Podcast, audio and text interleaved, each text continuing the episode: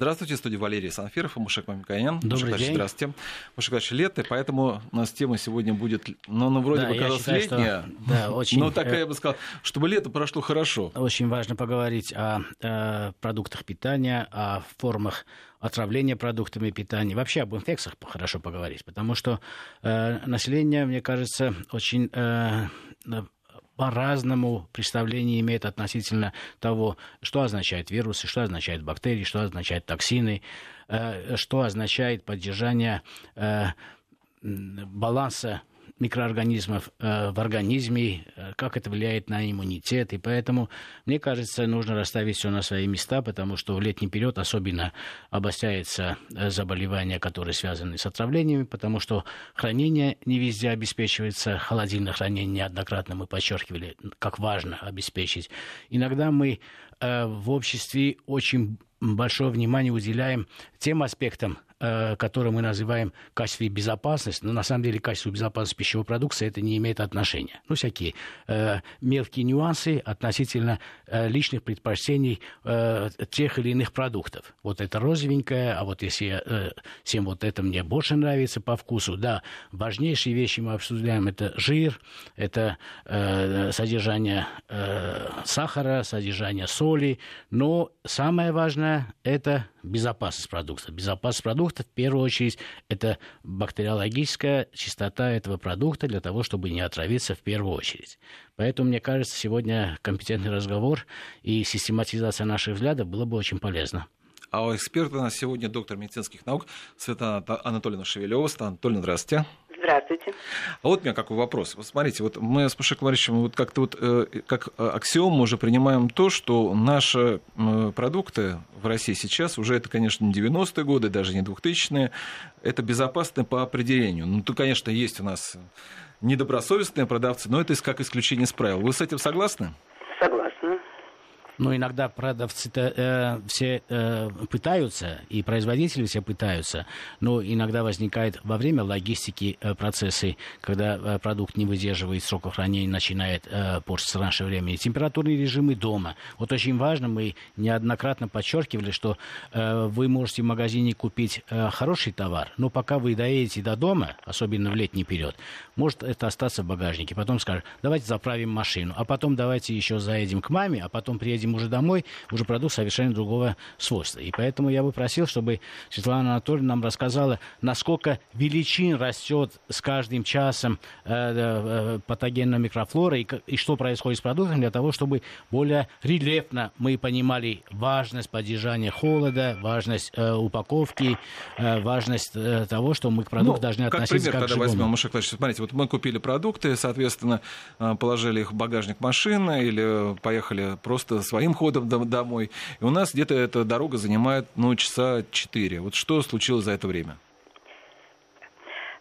Я так понимаю, что я уже могу вступить в разговор. Мы вас ждем, Светлана Анатольевна. Да, вы знаете, конечно, я хочу отметить, что большинство пищевых продуктов не стерильно и действительно обсеменено самыми разными микроорганизмами. Но мы не должны все их относить к категории наших, как говорится, противников, да. Все-таки ряд микроорганизмов, в принципе, никакого вреда для человека не приносит. Но среди этих обитателей пищевых продуктов есть и такие, которые способны вызывать заболевания, болезнетворные или патогенные микроорганизмы. А некоторые из них становятся патогенами только тогда, когда их накапливается очень много в пищевом продукте. Но это все относится именно к бактериям. Возбудителям, например, таких заболеваний, как сальмонеллез, дизентерия, кампилобактериоз. Кроме того, многие из бактерий, присутствующих в пищевых продуктах, в том числе, являются токсинообразующими. То есть они способны вырабатывать ядовитые метаболиты свои, продукты своего обмена веществ. И вот среди таких микроорганизмов пищи могут встречаться золотистые стафилококки, а иногда и более серьезный микроб, так называемая палочка возбудителя ботулизма спороносная, которая образует ботулинический токсин. Еще категория микроорганизмов, которые могут, безусловно, попадать в пищу, это вирусы, возбудители различных вирусных инфекций. Но здесь нужно отдать должное тому, что в продуктах пищевых вирусы не способны размножаться. Они могут только лишь сохраняться, ну, как бы, если они изначально попали туда от больного человека, от носителя инфекции. И поэтому, когда мы говорим о том, что вот мы возим пищевой продукт с собой там где-то в багажнике, и он 4 часа с нами вместе там был при температуре благоприятной для его размножения, это относится только к возбудителям бактериальных инфекций, в том числе к возбудителям, которые вырабатывают эти вот токсины, о которых я сказала. Вот. Но таких микроорганизмов, безусловно, конечно, достаточно широкий спектр. Мы говорим чаще всего о наиболее таких распространенных, как возбудители сальмонеллеза, это острая инфекция кишечная, которая может вызывать заболевания как у детей, так и у взрослых. Вот, и при этом она достаточно быстро размножается в пищевых продуктах. Вот мы, гигиенисты, всегда предупреждаем, что область температурная, которая наиболее опасна для, в общем-то, развития большого количества микроорганизмов в пище, это температура выше 10 градусов Цельсия и вплоть до 60-65. То есть вот эта температурная область 10-65 градусов, она небезопасна, и надо помнить, что при ней температура, при ней все продукты пищевые, которые не относятся к консервированным, могут находиться не больше 2 часов, если мы не хотим, чтобы началось быстрое размножение бактерий, и мы потом столкнулись с большим количеством опасных возбудителей. Светлана Анатольевна, это важная коррекция для наших знаний, поэтому я бы хотел, чтобы мы повторили, что наиболее неблагоприятный период, когда продукты могут начинать, в продуктах может начинаться развиваться для нас болезнетворные микробы, это 2 часа. И более 2 часов. Да. Поэтому нужно максимально укоротить время доставки продукта с одного холодильника до другого, с дома до дачи, с магазина до дома. И нужно иметь в виду, что температура 10-60 градусов, это практически вся температура, в котором и действует человек. Да? Ну, не 60, но 30 градусов.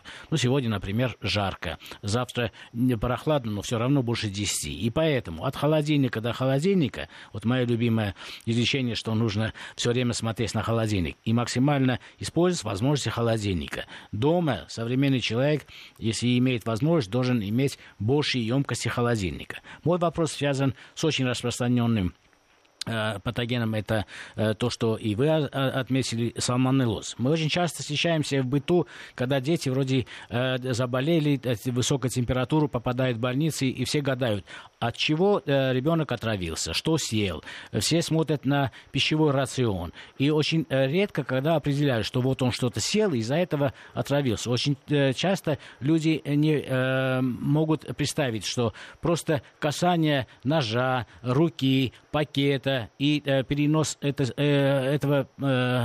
микрофлоры в организм ребенка может явиться как раз методом заражения, а не потребления самого продукта.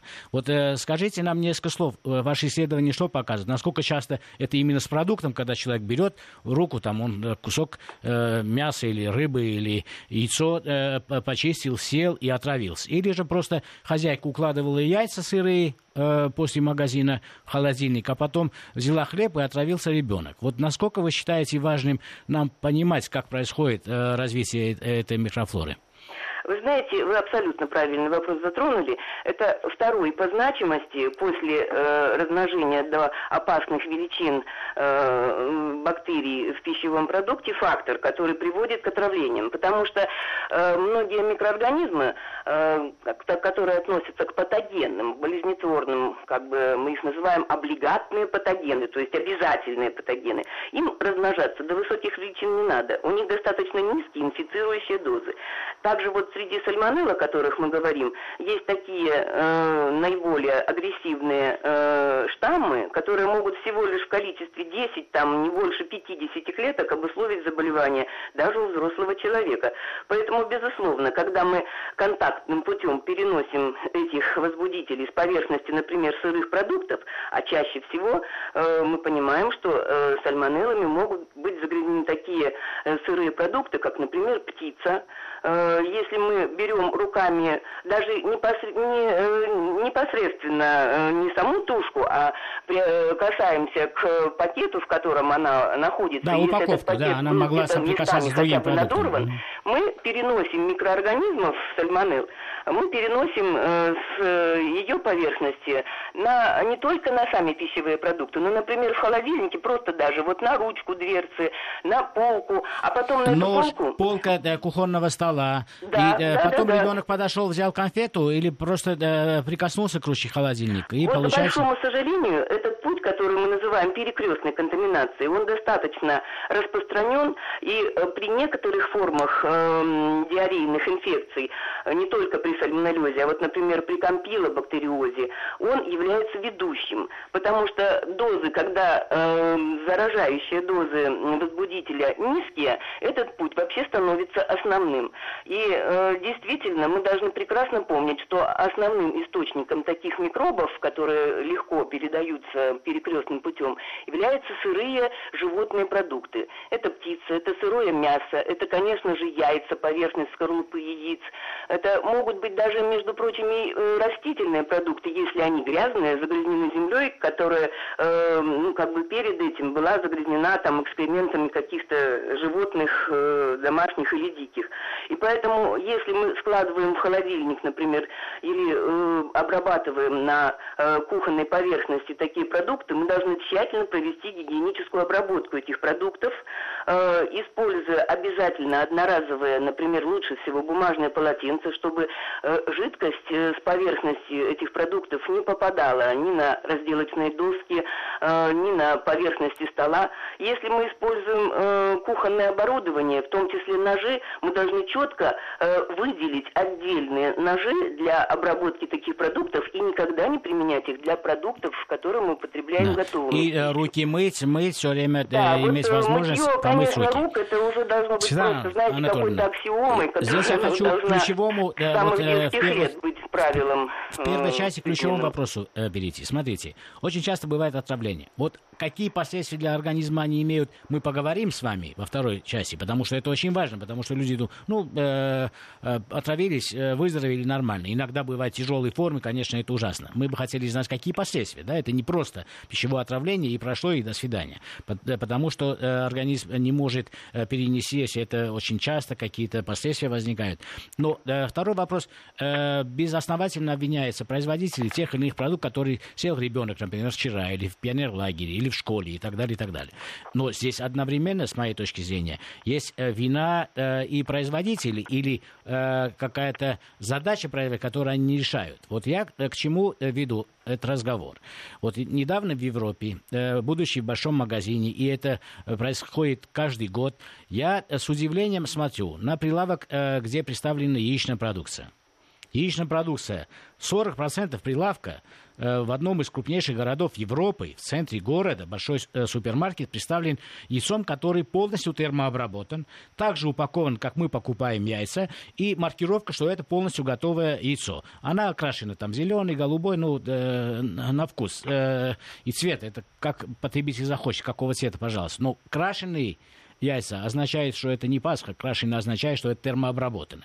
То есть человек, уже заведомо покупая яйца, он имеет термообработанный продукт, а это означает, он свободен, скорее всего, от сальмонеллы, лучше хранится, он термообработан в свежем виде. Да, это очень тоже важно. И, видимо, маркетологи посчитали, что 40% яиц дома человек варит. А зачем ему тратить время? Воду использовать, энергию использовать. Он положил в холодильник 6 яиц, каждый день по яйцу сел, и все у него нормально. И контаминации не происходит. В России ни одного такого примера я не знаю, кроме отдельных ресторанов и столов, где, может быть, повар для удобства так готовит. Да? Поэтому вот наша промышленность тоже должна услышать вас, нас или ваши рекомендации. организаций. Вот как вы считаете, почему и должно ли в будущем в наших магазинах появиться такая категория товаров, как яйцо полностью термообработанное? Я уже не говорю о том, что это должно быть разлито еще пастеризованное яйцо, белок отдельно, целиковое яйцо отдельно, желток отдельно для отдельных кулинарных нужд и балансирование жирности при потреблении яйца. Ну, по крайней мере, минимальную программу обязательную для производителей и потребителей, которая снизит существенно контаминацию сальмонеллозом. Как вы считаете, вот если мы яйца свежие варим в промышленности, это дает плюсы для того, чтобы потом потребитель получил более качественное и безопасное яйцо? Вы знаете, теоретически это может дать плюсы, безусловно, вот, учитывая то, что мы сегодня яйца куриные признаем одним из наиболее важных факторов передачи сальмонеллеза человеку. Вот. Но здесь тоже нужно обязательно соблюдать все те установленные санитарно-гигиенические требования, чтобы потом уже готовый продукт не обсеменить повторно никакими другими микроорганизмами, потому что белок яйца – это очень хорошая питательная среда для развития не только сальмонеллы, разных других микроорганизмов, начиная от возбудителей порчи и кончая, например, теми же стафилококками. То есть, если такие продукты будут вырабатываться, ну, что действительно уже сегодня я знаю о первых попытках наших изготовителей, в общем-то, тоже разместить на потребительском рынке подобную продукцию, то должны быть соблюдены, во-первых, однозначно достаточно надежные технологические режимы, чтобы, во-первых, действительно инактивировать возможно присутствующие сальмонеллы, во-вторых, обязательно должна быть обеспечена очень прочная упаковка, чтобы яйцо готовое не могло повторно быть загрязнено ни в процессе реализации, ни в процессе хранения у потребителя дома, чтобы он мог уже, взяв его в упаковке, вот, употребить непосредственно после ее вскрытия и, ну, как бы, в общем, должен быть уверен, что все благополучно с этим продуктом, пока он хранился в процессе срока годности. И вот один из моментов – это также обоснование срока годности такой новой продукции, потому что мы, откровенно говоря, пока еще не имеем опыта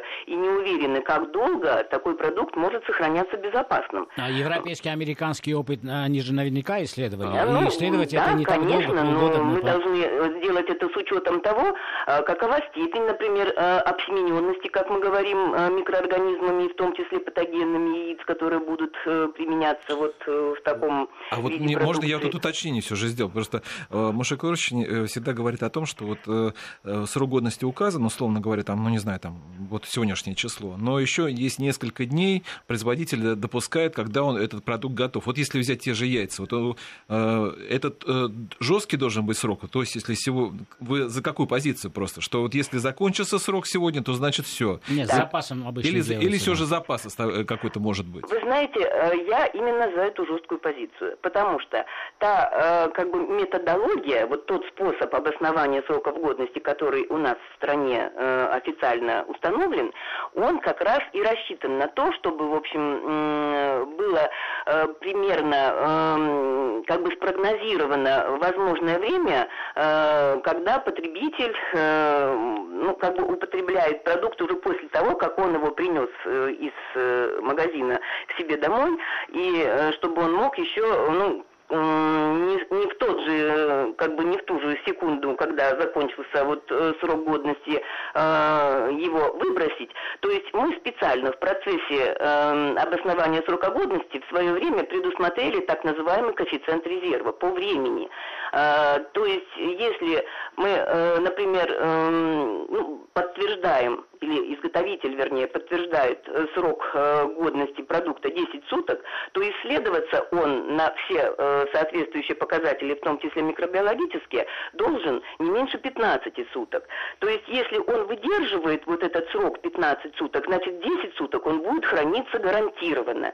Поэтому, конечно же, вот я сама как потребитель всегда стараюсь выбирать выбирать продукты в магазине, у которых, конечно, срок годности еще не закончился. Даже если он подходит к концу, я понимаю, что он будет, в принципе, безопасным для меня, но, я считаю, что, учитывая вот эти все логистические моменты, о которых говорил Мушег Ларисович, все-таки лучше употребить его именно вот на конец той даты, которая указана на этикетке. Светлана Анатольевна, это очень важный вопрос. Я объясню, почему. Вы смотрите, это у многих есть такой даже пунктик.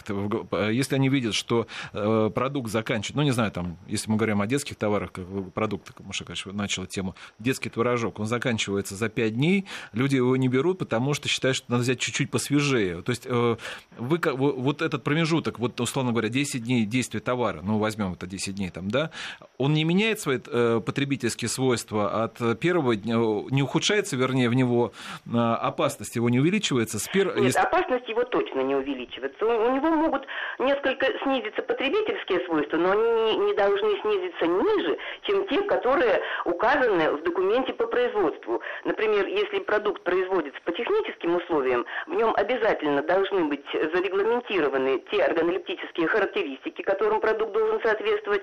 И вот если эти характеристики сохраняются, значит, и, как говорится, продукт, вот этот срок выдерживает. И поэтому, конечно, свежий продукт будет, наверное, на оценку 5 соответствовать этим органолептическим характеристикам, а уже в конце срока годности, например, на 4. Я понял. Светлана, у нас два перфекциониста сейчас в эфире, потому что я понял, к чему вы говорите, потому что Мушег Ларисович, к чему он предлагает? Он предлагает, чтобы избежать вообще какой-либо риск, делать продукты, например, те же яйца, для того... Полностью термообработанные. Да, чтобы вообще...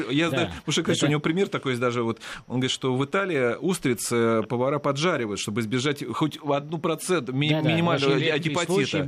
Я представляю французов бедно, когда об этом услышат. Французы то же самое, но это просто очень опытные наши коллеги, неоднократно я видел, когда они выбирали устрицы, но сырыми их не ели. Вопрос, когда мы спрашивали, почему, они считали, что есть теоретическая очень маленькая возможность заразиться, поэтому они считают, что термообработанное для них правильный. Мой вопрос более глобальный. Мне как раз поддержка науки в данном случае моим тезисом нужна. Я считаю, что обычно человек сырые продукты не ест дома. Практически не ест дома. Да? Например, если мясную группу... это японцев не касается. Мы же не японцы. Да. Обычно мы не едим. Если мы не едим, то будущая индустрия должна выглядеть так, чтобы продукты были полностью термообработаны, ассортимент был бы глобально широкий, потому что цифровая экономика позволяет выбрать, логистику реализовать, доставку реализовать. И, в принципе, это обеспечит ту безопасность, о которой мы сегодня говорим. Вот зачем мне яйцо, когда я яйцо дома использую или в виде омлета, тогда я лучше куплю его в жидком виде, стерилизованный и пастеризованный, у меня никакой опасности не будет. Или если я дома яйцо варю, то тогда я лучше хорошо упакованное отдельно даже, может, яйцо, я даже на китайском рынке это видел, одно яйцо гусиное упакованное. И я существенно уменьшаю не только риски заражения, я же беру экономическую основу, экологическую основу, потому что я уменьшаю возможность получения большего отхода. Я думаю, что мы сейчас сегодня новости послушаем и продолжим разговор со Светланой Анатольевной Шевелевой, доктором медицинских наук, сразу после новостей. Председатель попечительского совета фонда премии Статана Мушег Мамиконян на студии. На связи у нас, напомню, что руководитель лаборатории биобезопасности и внутримикробиома Института питания Светлана Анатольевна Шевелева. И Мушег Ларисович у нас... Я бы хотел настоять на своем вопросе, потому что совсем недавно коллеги Светланы Анатольевны, научная сфера, из многих стран, очень известные ученые, написали очередное письмо в Организацию Объединенных Наций относительно того, что вызовы, которые определены для человечества очень важными, критичными для судьбы человечества, они не решаются или решаются очень медленно. В том числе многие из этих вызовов связаны с ведением сельского хозяйства, потреблением продуктов питания, здоровьем.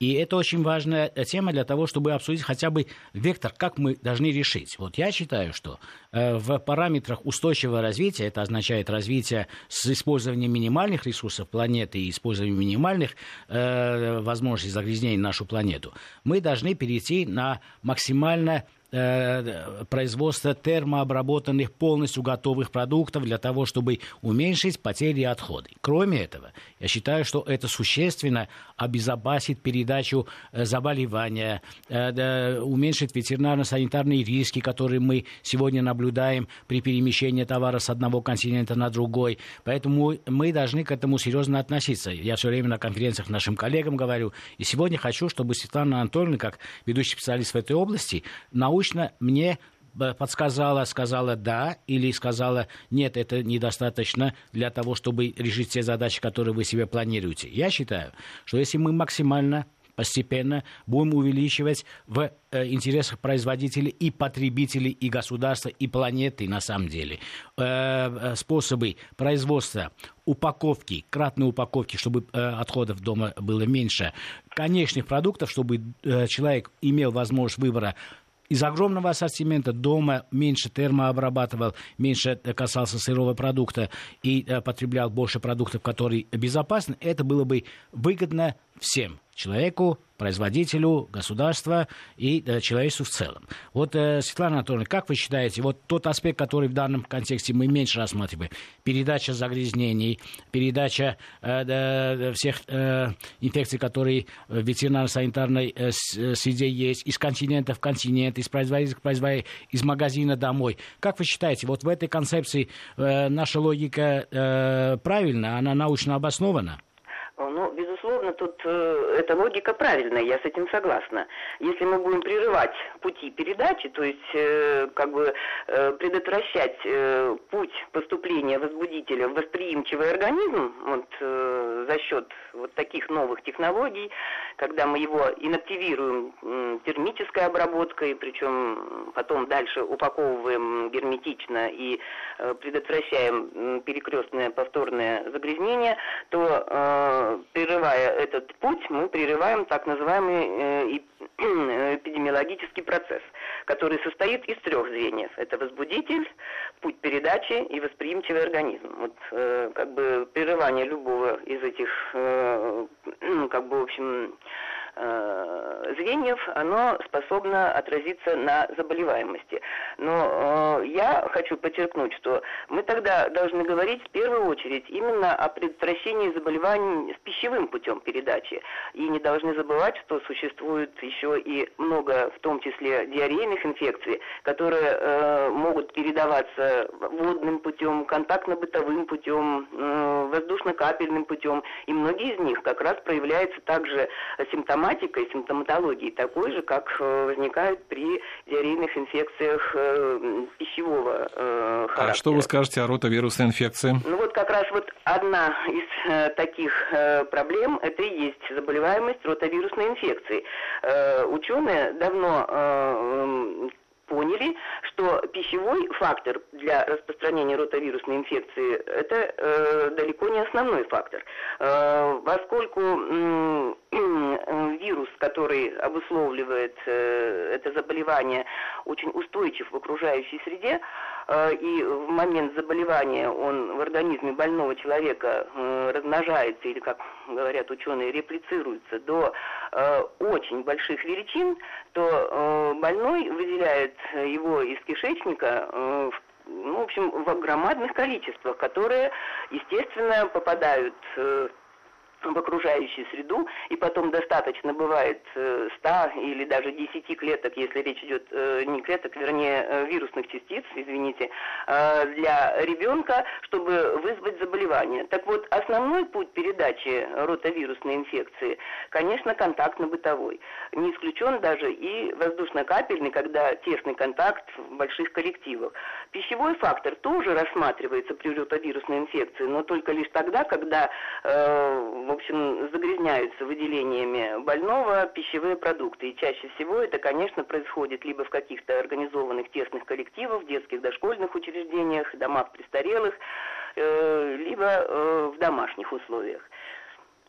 Светлана Анатольевна, конечно, есть два аспекта. Пищевой, вот я вижу способы уменьшения или решения многих задач, которые связаны с этими вызовами. И, естественно, санитарный. Это задача гигиенистов, врачей и образа поведения самого человека, это обусловлено еще теми знаниями, которые у человека есть, да? Конечно. И поэтому да, эти направления, они могут решаться и параллельно, и разноскоростным образом, и поэтому я считаю, что это важнейшая вещь. Ну, например, вот потребление рыбы. Я знаю о полезности рыбы, неоднократно мы говорили о том, что и витамин D, и кальций, и так далее, и так далее. Смотрите. Но некоторые мои коллеги говорят, нет, вы знаете, я свежую рыбу люблю, вот мне нужна морская рыба, чтобы... А на самом деле он выращенную рыбу, аквакультуру больше покупает, а не морскую, потому что не всегда доступна свежая морская рыба, и так далее, и так далее. Я же поступаю очень просто. Я покупаю отечественные консервы, они недорогие, выловленные в море, полностью консервированные. И разный ассортимент я время от времени салатом или просто так потребляю. Вот посмотрите, если человек хочет достичь полезности продукта, который он предполагает, или это обозначено наукой, ну, например, морская рыба, то если он берет и запекает дома, или в ресторане при температуре больше 150-160 градусов, обычно рыбу так запекают, да? Или жарят эту рыбу. А я эту рыбу, например, в океане выловили или на больших кораблях консервные предприятия здесь сделали консервы при температуре 115-125 градусов термообработали. Кто больше полезности получает? Или мы одинаковую полезность получаем? Но я плачу за это в 10 раз меньше. Вот как вы относитесь к этому? Тем более, это абсолютная безопасность, стерилизованные продукты. Вот как вы считаете, развитие в будущем продуктов, которые пошли, ну, имеется в виду животноводческую группу, продуктов животного происхождения, через стерилизацию и пастеризацию несущественно уменьшит питательную свойство, или его сохранит, или его даже улучшит, потому что дома мы также берем кусок свинины, запекаем при температуре 180 градусов, а бужину, например, на заводе запекают 140 градусов, например. А если это консервируют или делают из них консерву, например, консервы свиные, то это будет 115-120 градусов. Вот как вы считаете, вот такие температурные диапазоны, насколько подавляют микрофлоры и насколько сохраняют пищевые свойства? Ну, вы знаете, проблема баланса между пищевой ценностью в консервированных продуктах и микробной их составляющей, она дискутируется, наверное, на протяжении всего того времени, что консервы вырабатываются.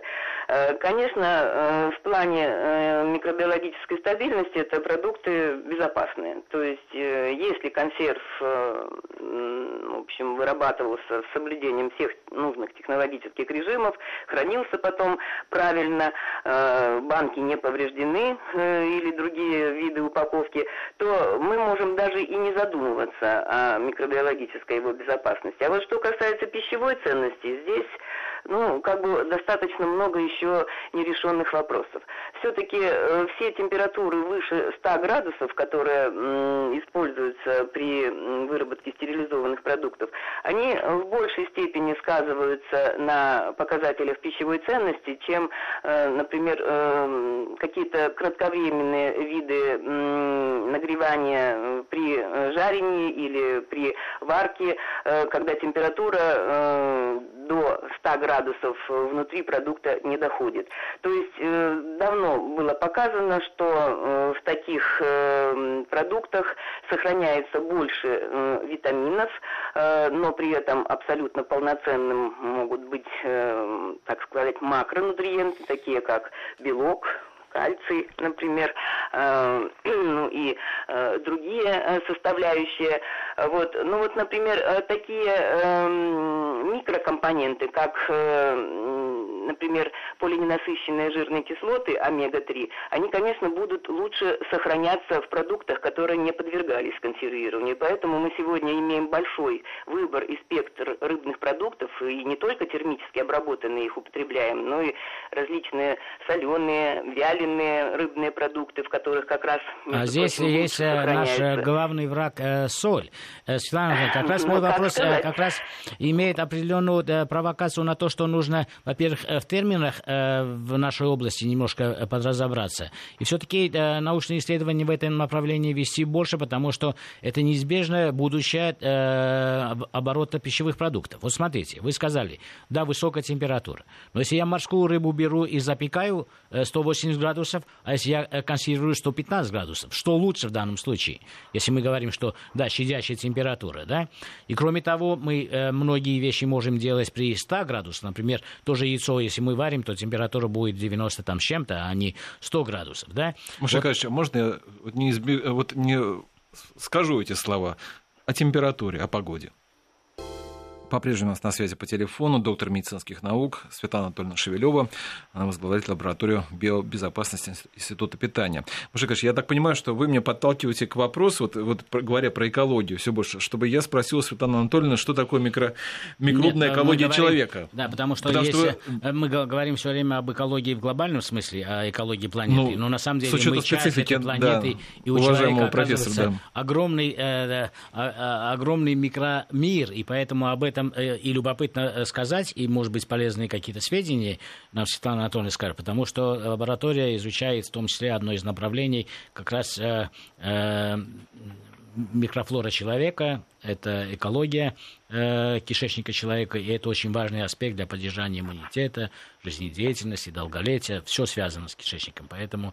Мне кажется, Светлана Анатольевна, вы скажите несколько вещей. Вот отравление, поддержание микрофлоры, вот как быть осторожным человеку для того, чтобы эти балансы в организме не нарушились.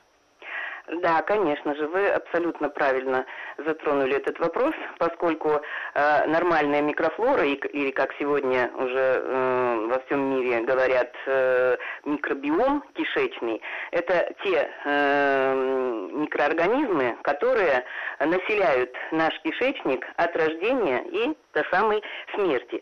И эти микроорганизмы выполняют абсолютно необходимую функцию в организме человека, когда они, во-первых, формируют так называемый защитный слой на слизистой кишечника и препятствуют проникновению через стенку кишечника различных патогенных микроорганизмов, различных токсических факторов, различных пищевых антигенов во внутреннюю среду организма. Эти микроорганизмы мы называем защитными представителями. К ним относятся в первую очередь бифидобактерии, лактобактерии, нормальные энтеробактерии. Так вот, совокупность микроорганизмов, которая в нашем кишечнике обитает, она достигает невероятно большой цифры. Это даже не миллиарды, это триллионы микроорганизмов.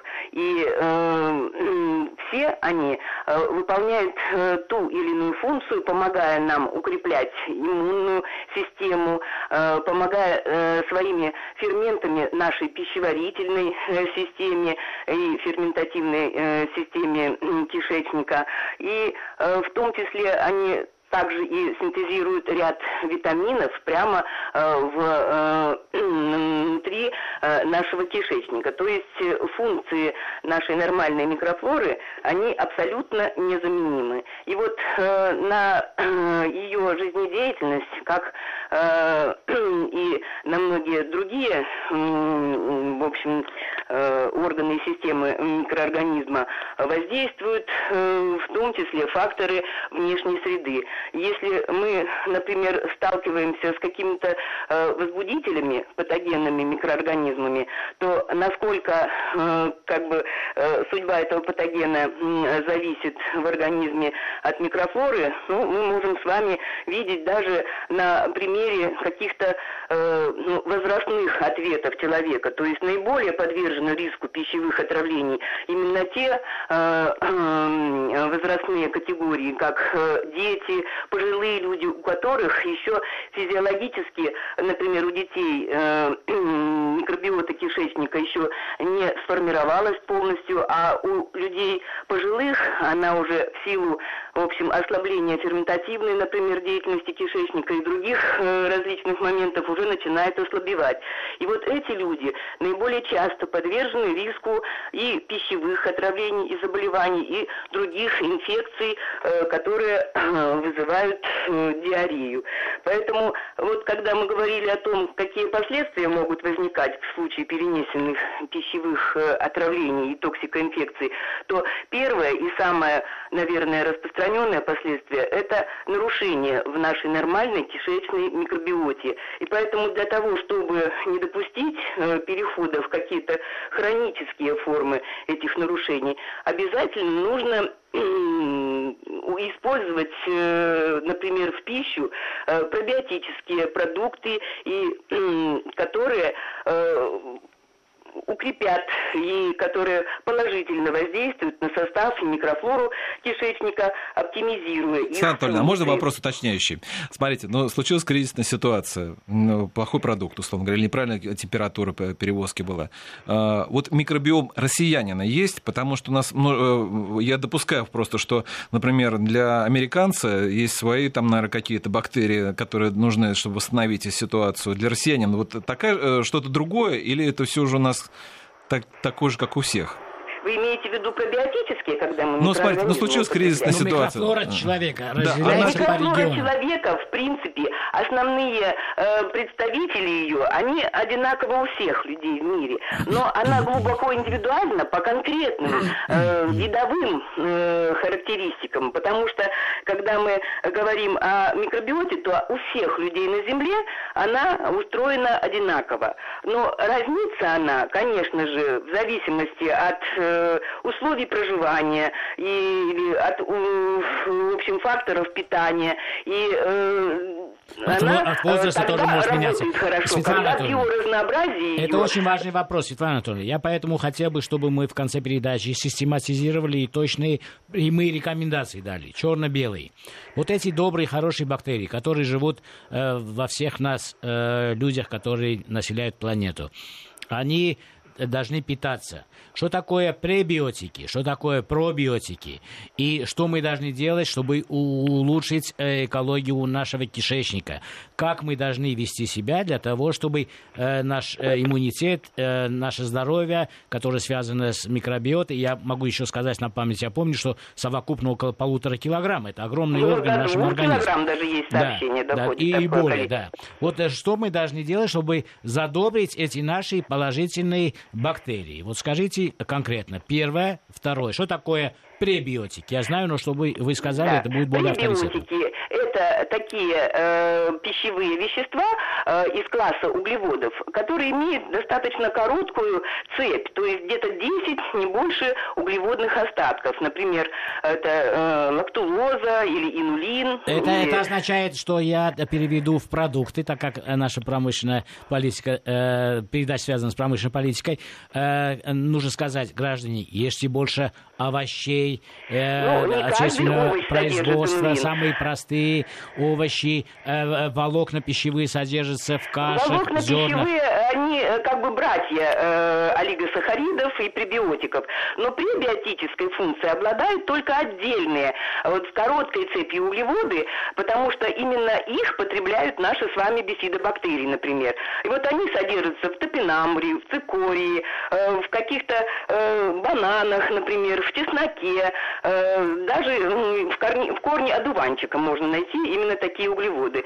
Сейчас промышленность получает в том числе и синтезированные олигофруктозу, которая, в общем-то, является изомером инулина.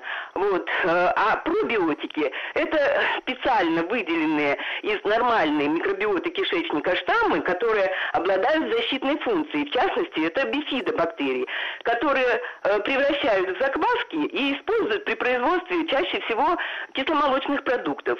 Так вот, в отличие от заквасочных микроорганизмов, пробиотические микроорганизмы способны улучшать состав микрофлоры кишечника, а не просто вырабатывать продукт там в виде кисломолочного напитка или кефиров. Вот. И когда мы покупаем обогащенные бифидобактериями или лактобактериями продукты, чаще всего на этикетках написано, что это биопродукты.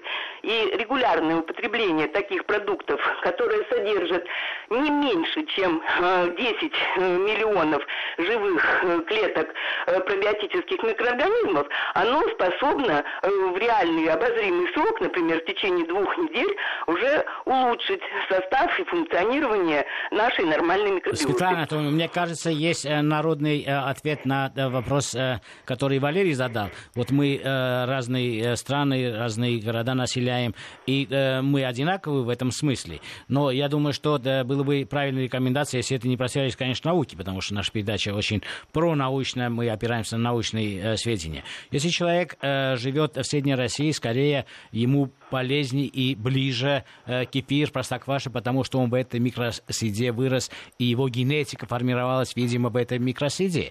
Если он с Балкан или с Кавказа, скорее это кефиры или мацони, или йогурты, да, такого типа. Скорее, если человек живет вне своей среды, ну, например, грек в Америке тоже может купить йогурт, греческий называется, кавказские люди мацони могут купить в любом магазине. Мне кажется, такое предпочтение не имеет, может быть, научного основания, но, наверное, предпочтительнее. Как вы считаете? Ну, в общем-то, есть где-то здесь определенная связь, потому что мы с вами, ну, как бы адаптированы к определенным видам кисломолочных продуктов, вот, и в том числе, даже если вот их классифицировать, например, по происхождению, вот раньше было такое понятие южный и северный типы простокваш, да, значит, если эта простокваша была южная, значит, в ней использовались микроорганизмы, которые быстрее образовывали молочную кислоту из молочного сахара, и, соответственно, те микроорганизмы, которые на юге... Вы, да. Знаете, очень интересно. Я думаю, что мы обязательно продолжим эту тему, потому что мне надо сейчас закрывать, но я обязан просто задать вопрос. Меня его просили задать мои коллеги. Вот случилась опять кризисная ситуация. Нет таблеток. Можно алкоголь использовать в таком случае? Для дезинфекции. Нет таблеток и алкоголь с какой целью? Извините, я, может быть, где-то не совсем понимаю вопрос. Я имел в виду, что в случае отравления. Нет, ни в коем случае. Окей. Медицинских наблюдений никогда не было. Мы должны завершаться, но я понял, я в таком случае буду ваш ответ понял. Я благодарю вас за участие в эфире. Напомню, что у нас в эфире была доктор медицинских наук Светлана Анатольевна Шевелева. Мушег Мамиконян был у нас в студии, тоже задал вопросы. Валерий Санфиров провел эту программу. Всего вам доброго.